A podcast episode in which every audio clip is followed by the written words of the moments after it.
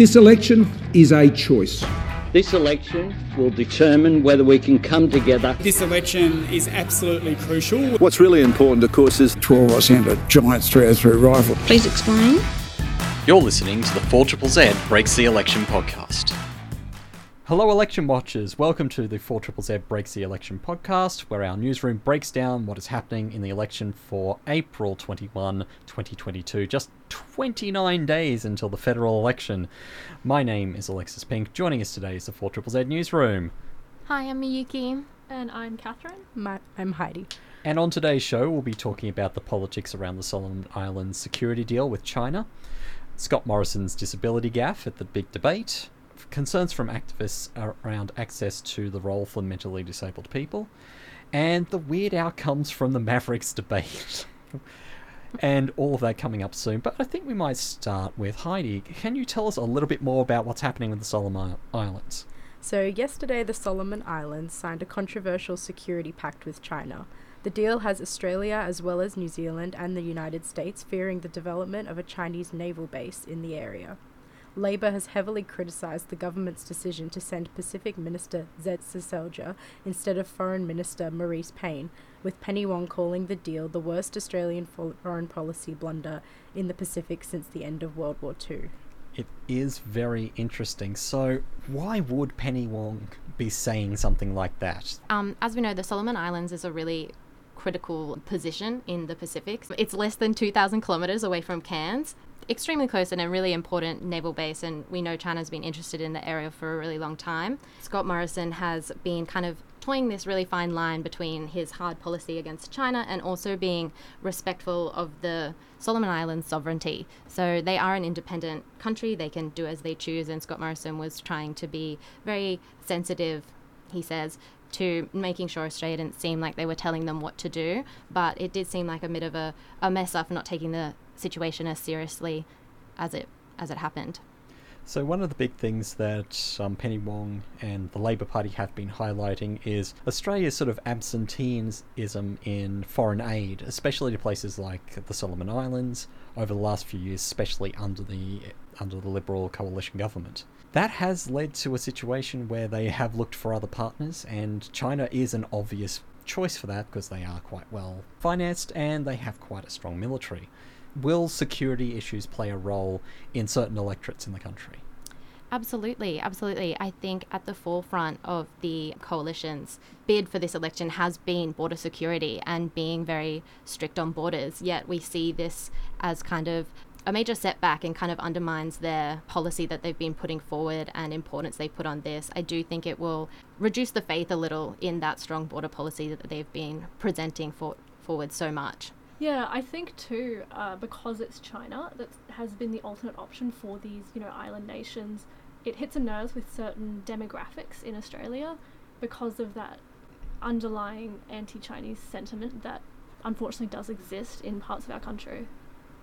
Here's some things that are happening with um, the AEC today. Catherine, tell us a little bit more about this advocacy around mental health and the AEC. Yeah, so a collective of 65 organisations and experts have produced an open letter to the federal government calling for a legislative repeal to protect the right to vote for Australians living with disabilities. So currently, the Commonwealth Electoral Act 1918, section 93.8, allows the Australian Electoral Commission to remove Australians deemed of unsound mind from the electoral roll. Under these provisions, approximately 28,000 Australians were removed from the electoral roll from 2008 to 2012. The Australian Lawyers for Human Rights suggested these provisions are in direct conflict with the Convention of the Rights of Persons with Disabilities, Article 29, which guarantees to persons with disabilities political rights on an equal basis with others. And in 2014, recommendations to repeal the Act were put forth by the Australian Law Reform Commission in the Equality, Capacity and Disability in Commonwealth Laws report, but have yet to be actioned. That is very interesting. 28,000 people is quite a lot of people. That's probably a little closer to a quarter. Um, it's about 100,000 people to an electorate, so it might have some significant impacts on some elections.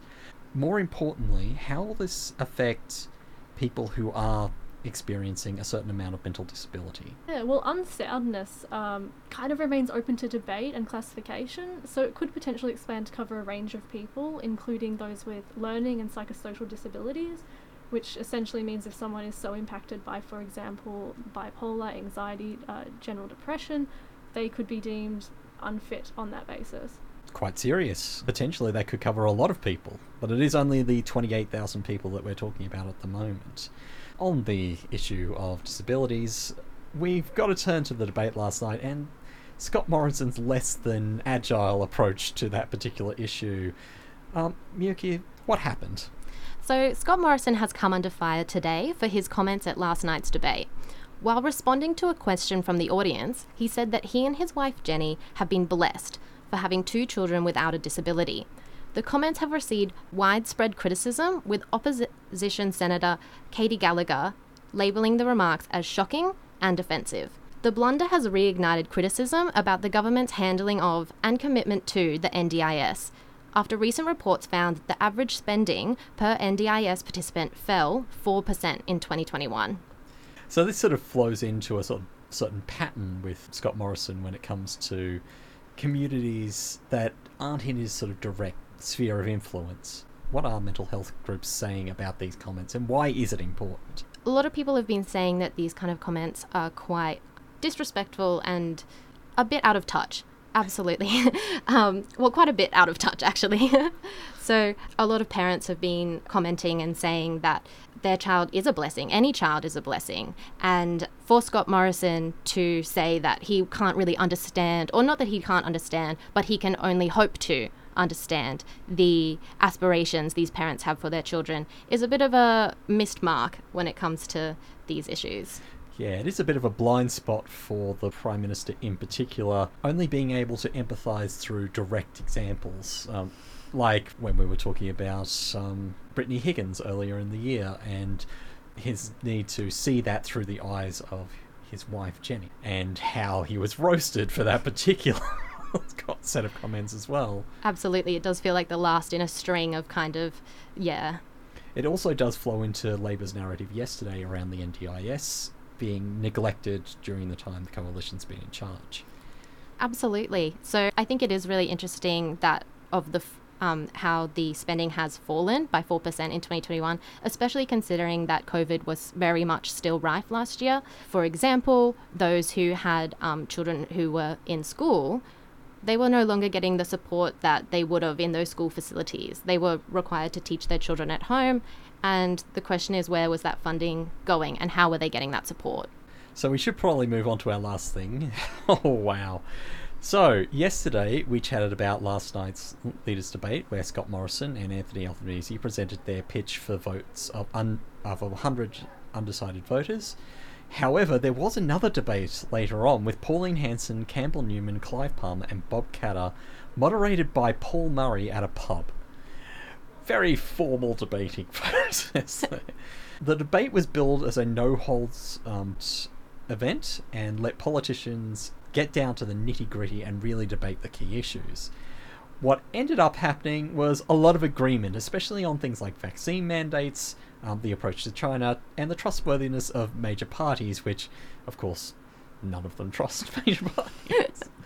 this seemed to prompt more questions as to why these parties exist as separate entities, considering their policies are so very, very similar. okay, immediate thoughts about a debate between these three people. Miyuki. Absolutely. So it did seem like a bit of a big joke. um, I think when you have people saying, Katter said something along the lines of, you know, every young boy should have a gun, and you put that in a pub setting, I think, was there much political activity going on? I'm not quite sure. It just seems like they're all kind of agreeing with each other about these wild, crazy ideas. And I think, you know, Paul Murray said that the these kind of debates are really, really important because they do represent a large majority of not a large majority, but they do represent a portion of the vote that's important. But I think when you look at the fact that the Greens was absent from both debates, who make up a much much larger proportion of the um, potential votes, so I think it's yeah an yeah. interesting one. Based on polling so far, all four of these parties added together doesn't equal the Greens' primary vote in Poland. So, Catherine, did this add anything to your understanding of these parties, or was this just a bit of a waste of time? I, I think it deepened what I already thought. I think you do need disagreement. That's probably the primary criteria for a debate is uh, two sides. We're being a bit generous, I think, with our classification. Perhaps these parties do represent a large portion of Australians in terms of who they are voting for, but they don't represent a large portion of Australians as a demographic, I would say, because we have these people with very similar views that really don't delve into the nuance that we have, especially in maybe some of the cityscapes, some of the more multicultural areas, so to speak. Okay, I think that's about all the time that we have for on the podcast today. Thank you for listening to the 4ZZZ Breaks the Election podcast. For more news, head to 4ZZZ.org.au forward slash news or listen to 4ZZZ on 102.1 FM on DAB DAB Plus radio via the 4ZZZ website or, of course, on your favourite podcasting app. Which, if you have a tip off or feedback about the show, please email us newsroom at 4ZZZ.org.au.